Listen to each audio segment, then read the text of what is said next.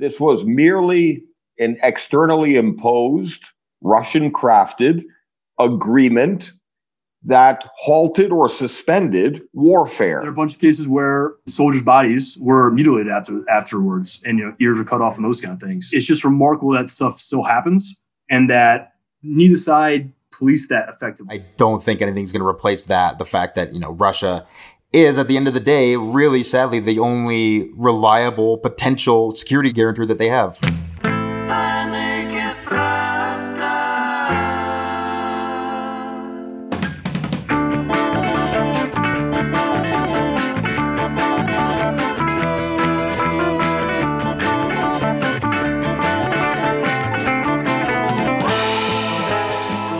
Hello there. Welcome to the Naked Pravda. I'm your host, Kevin Rothrock, the English language editing manager, managing editor. That's the one. I'm the managing editor.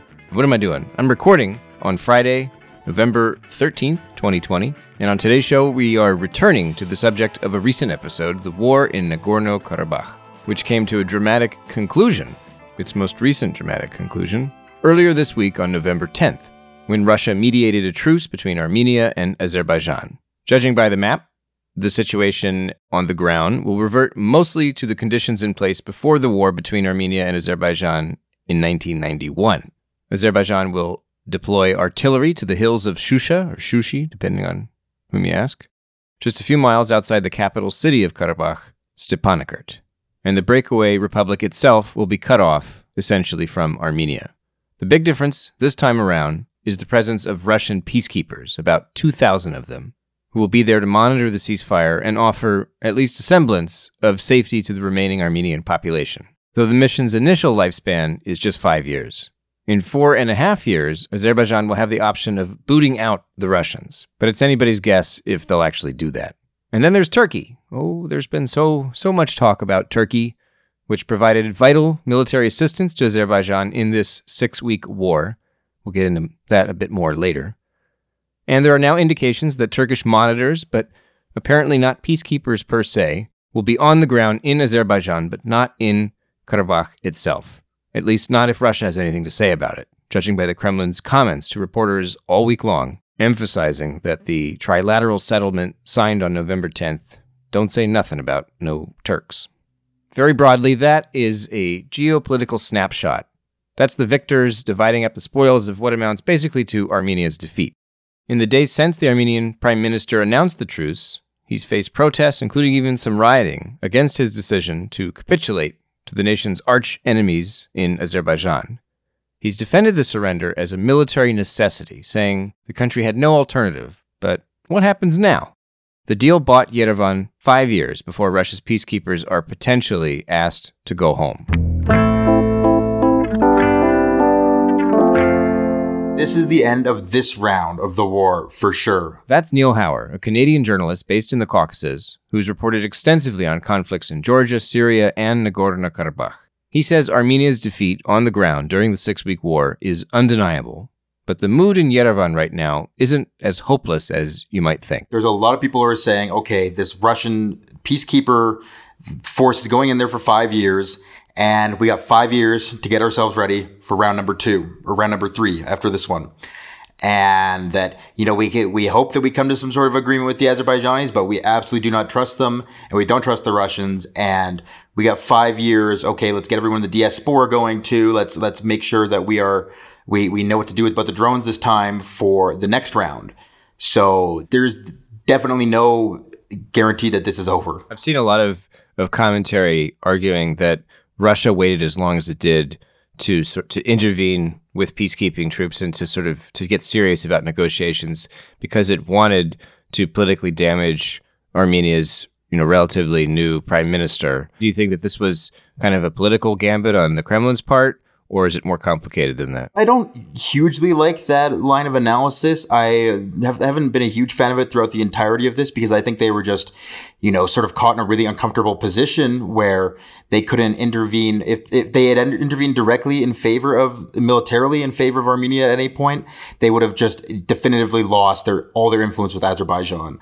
And they actually came out of this in a place where, you know, now they have a base in Karabakh that Azerbaijan has agreed to. So uh, technically on Azerbaijani territory. Do you think that in Armenia they'll they'll appreciate those those concerns, or has Moscow burned its bridges to Yerevan now? I mean, there's a lot of talk in different directions here. I mean, there's people saying that you know Russia uh, has just abandoned us. What kind, of ally is this that just we participate in all their political stuff, all their military alliances, and they just abandoned us?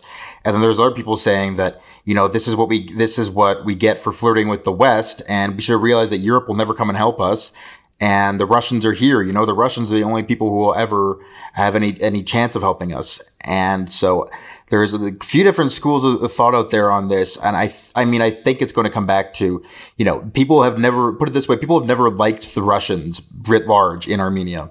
They've never liked the alliance with Russia, and Russia is seen as, you know, the, the tool that propped up Kocharyan and Sargsyan and the, the, the just synonymous with corruption here.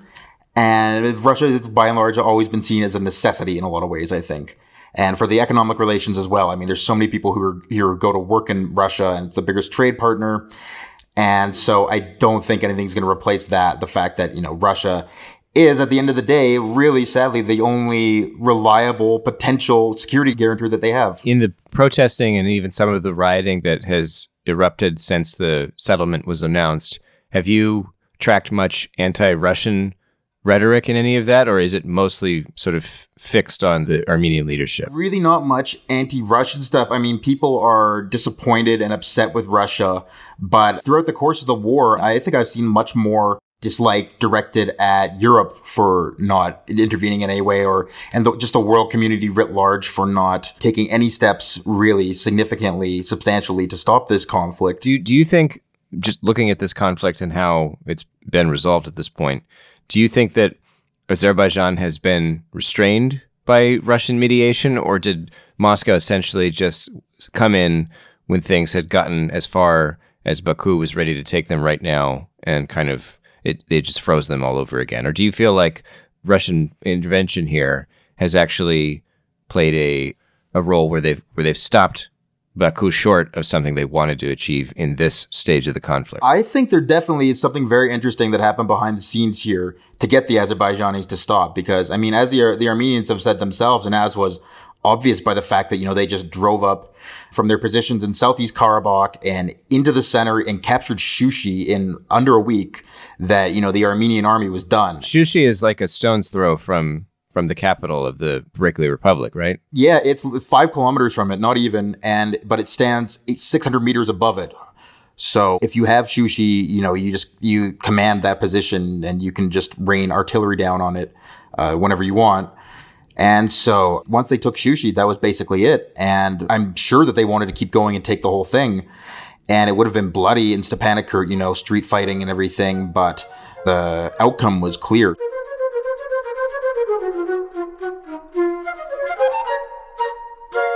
So it looks like a pretty open and shut case, right? The Azerbaijanis triumphed, the Armenians were crushed. Russia and Turkey came out ahead too. Well, not necessarily. I would argue, from a broader perspective, counterintuitively, I would argue everyone is a loser. You're listening to Richard Giragosian, the director of the Regional Studies Center, an independent think tank based in Armenia. Richard acknowledges Armenia's losses on the ground, but he points out that the various gains each winning side made in this war also entailed certain costs. This was neither a peace deal or a peace agreement. This was merely an externally imposed, Russian crafted agreement that halted or suspended warfare. It's not even a ceasefire per se in terms of monitoring, enforcement, and in many ways, it raises as many questions as it does provide answers. But more specifically, in the immediate aftermath of this agreement, which I think was, although compelled on Armenia to accept, represents little alternative and no choice for Armenia to accept.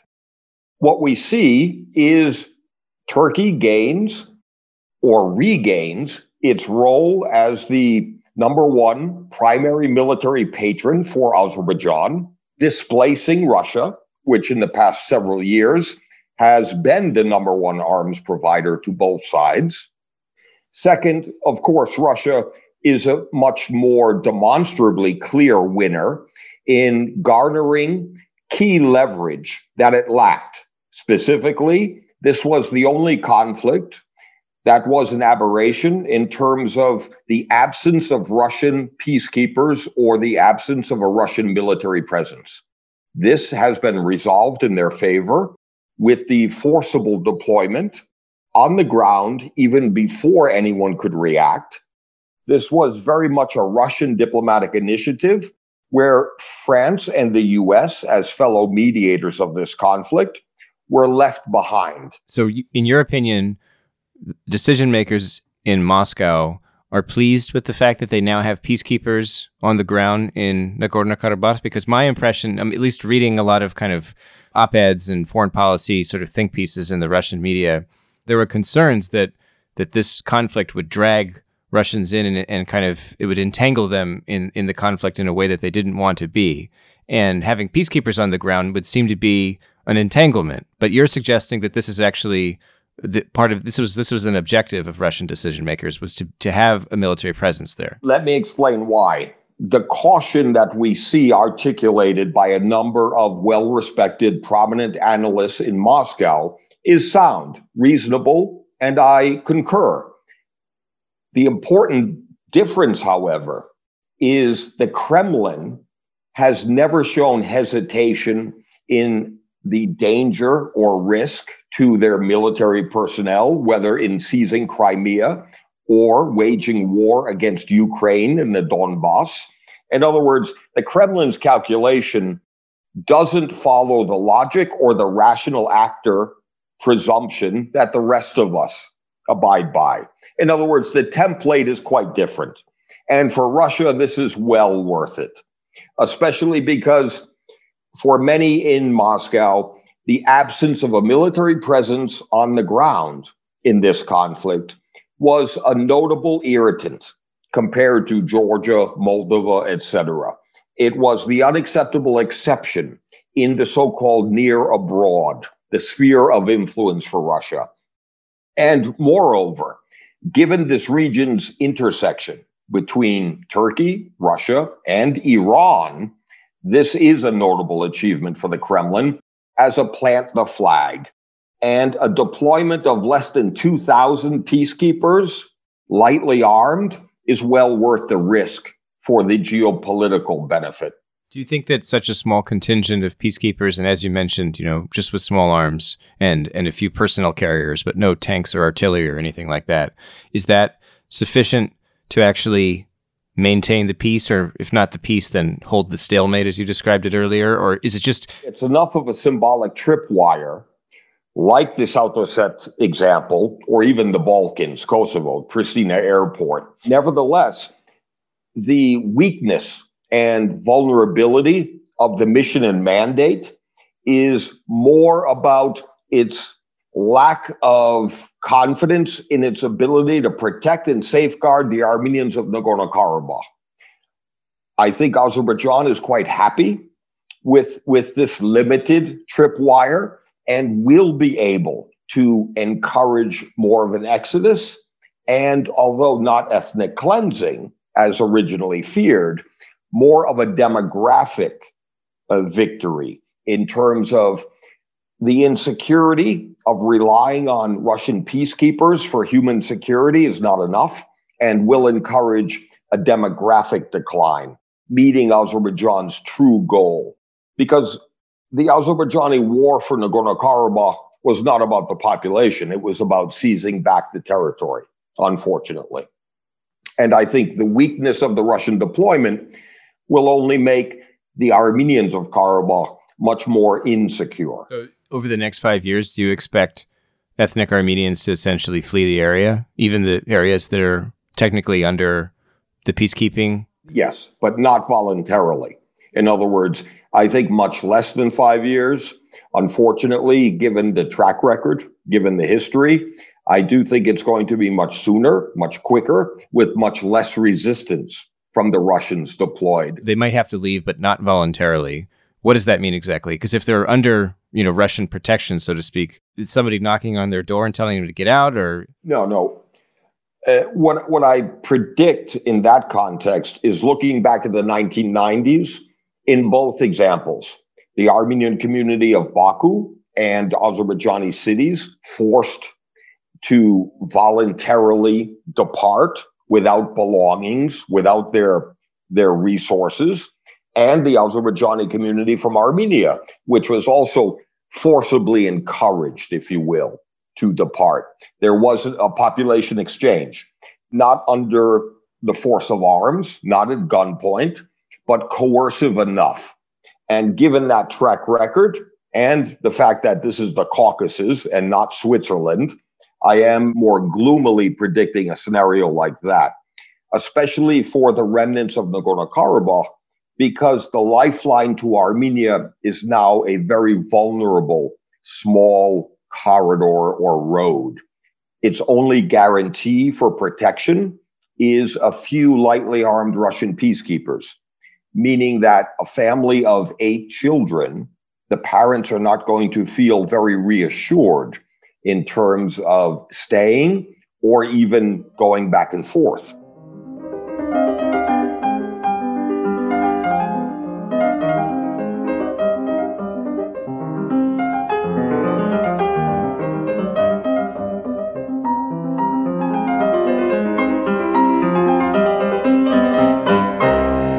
Were cases where soldiers' bodies were mutilated after afterwards, and you know ears were cut off and those kind of things. So you know that that was that was a, a grim thing that happened in 2016. It's a grim thing that's happened in this conflict a few times, but it's, it's just remarkable that stuff still happens and that neither side policed that effectively, right? And it's not to say that it was it was equal, but I saw atrocities committed by both sides, and both sides then posted them on on, on video, and it's remarkable that you know the military and the leadership didn't do something about that. That's Rob Lee, a former Marine engineer officer and a current PhD student at King's College London.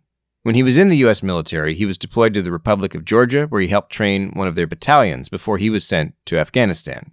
He's been tracking the fighting in Karabakh intensively. Check his Twitter page to see just what I mean. I asked Rob what we know about the fighting on the ground.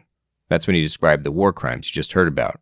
And I got him to explain the drones that reportedly made all the difference in Azerbaijan's success over this six week war.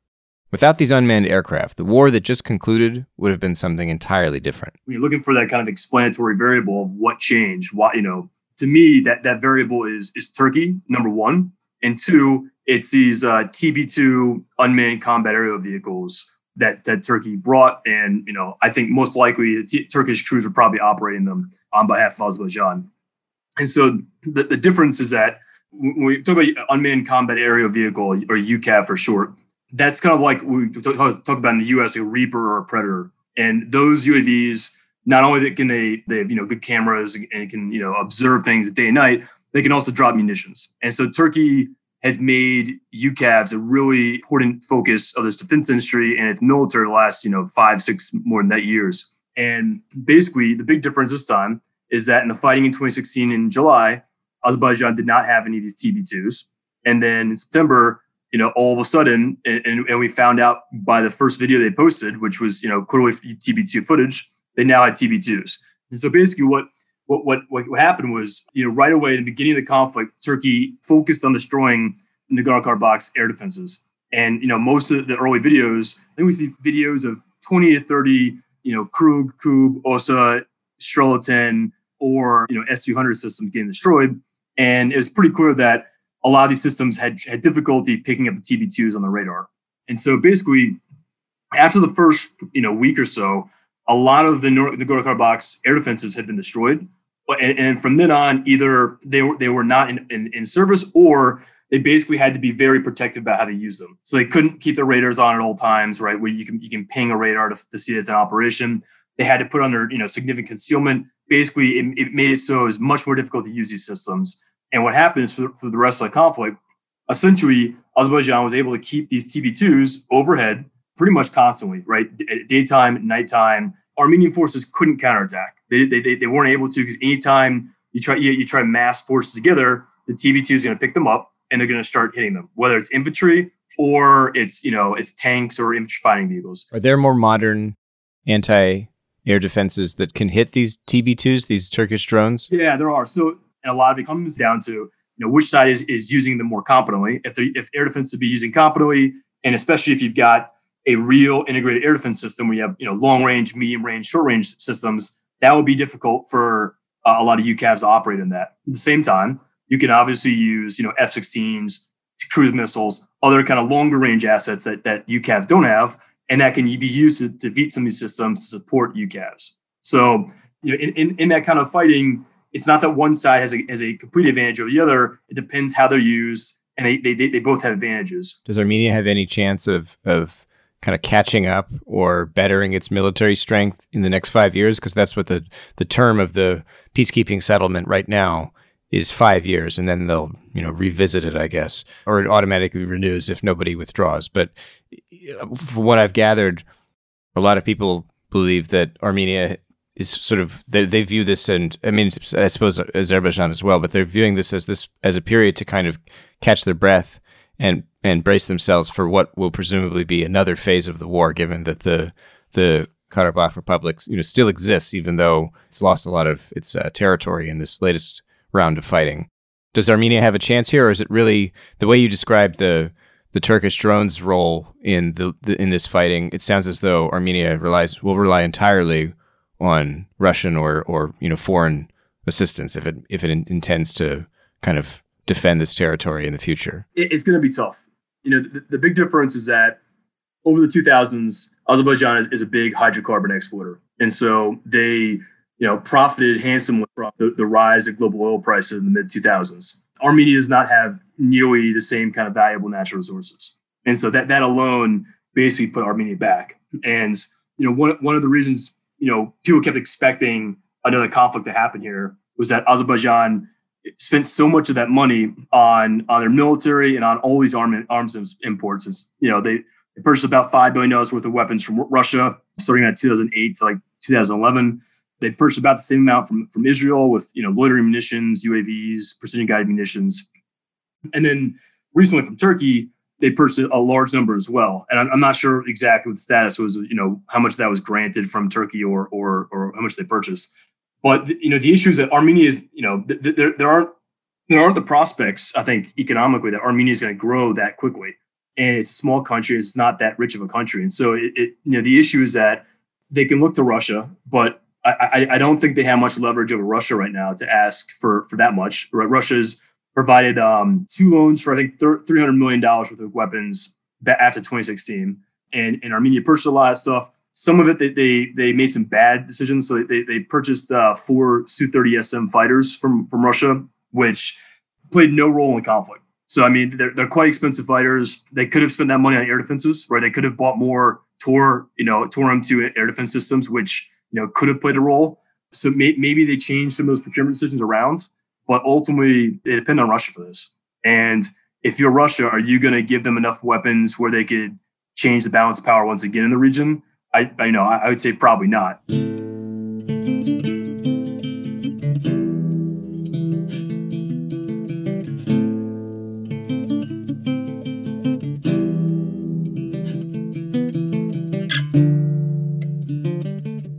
The military picture for Armenia isn't great. In five years, when the fighting could conceivably resume, it's hard to imagine the country mounting a significantly better defense of Karabakh, let alone reclaiming some of the territory it's lost since September. For all the glory and conquest that's fueled the jubilation in Baku, however, Azerbaijan's future is hardly assured either. Here, the uncertainty is political, not military. And the questions surround Azerbaijan's dictator, Ilham Aliyev, says Neil Hauer. Ilham Aliyev is the hero now. He recovered Karabakh. He won the Karabakh War. You know, he went in there and he got it. But then two is that, well, he didn't get all of it. He only got part of it. And now there's a Russian base on his soil. And so the, the rest of it is probably out of reach. And then, you know, also this was the card that they used to justify everything that they did for the, the, the last 25 years in Azerbaijan to justify, you know, the state of extreme authoritarian government that they had and saying that now is not the time. We have the external enemy that we have to worry about. We have to be united for Karabakh.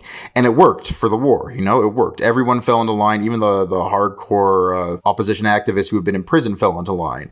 But now this is, I think, largely gone, this card. And so I wonder what the statute of limitations is going to be on this before the, you know, the war fervor and the the thrill of victory starts to wear off, and you know the realities of uh, the both the human rights situation in Azerbaijan and then uh, the economic situation, which is not good. I mean, it's a commodity based, oil based economy that peaked about five six years ago, and it is not going to go back up. So.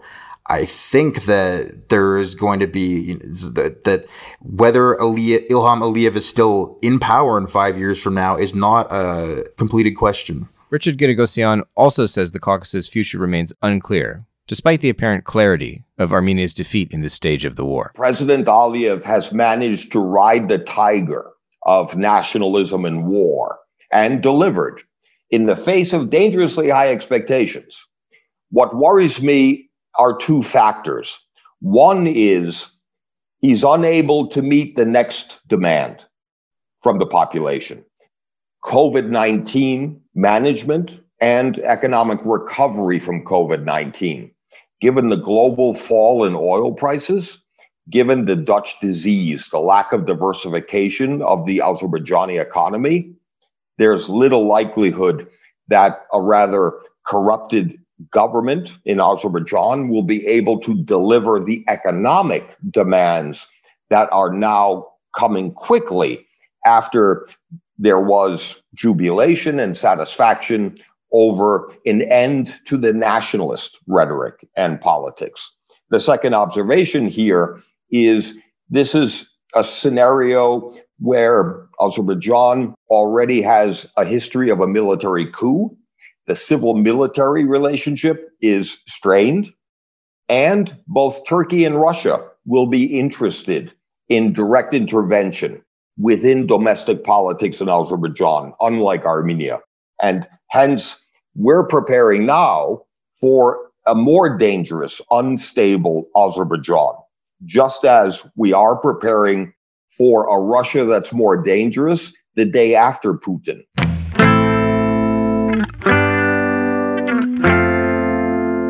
You've been listening to The Naked Pravda, an English language podcast from Meduza. On today's show, we heard from three experts on the Caucasus about the recent settlement in the Nagorno Karabakh War Richard Giragosian, Neil Hauer, and Rob Lee. On next week's show, we'll turn to declassified archives from the late 1990s and early 2000s for a look at the beta version of Vladimir Putin's diplomacy, which was something very different from the diplomacy and foreign policy that he's known for today.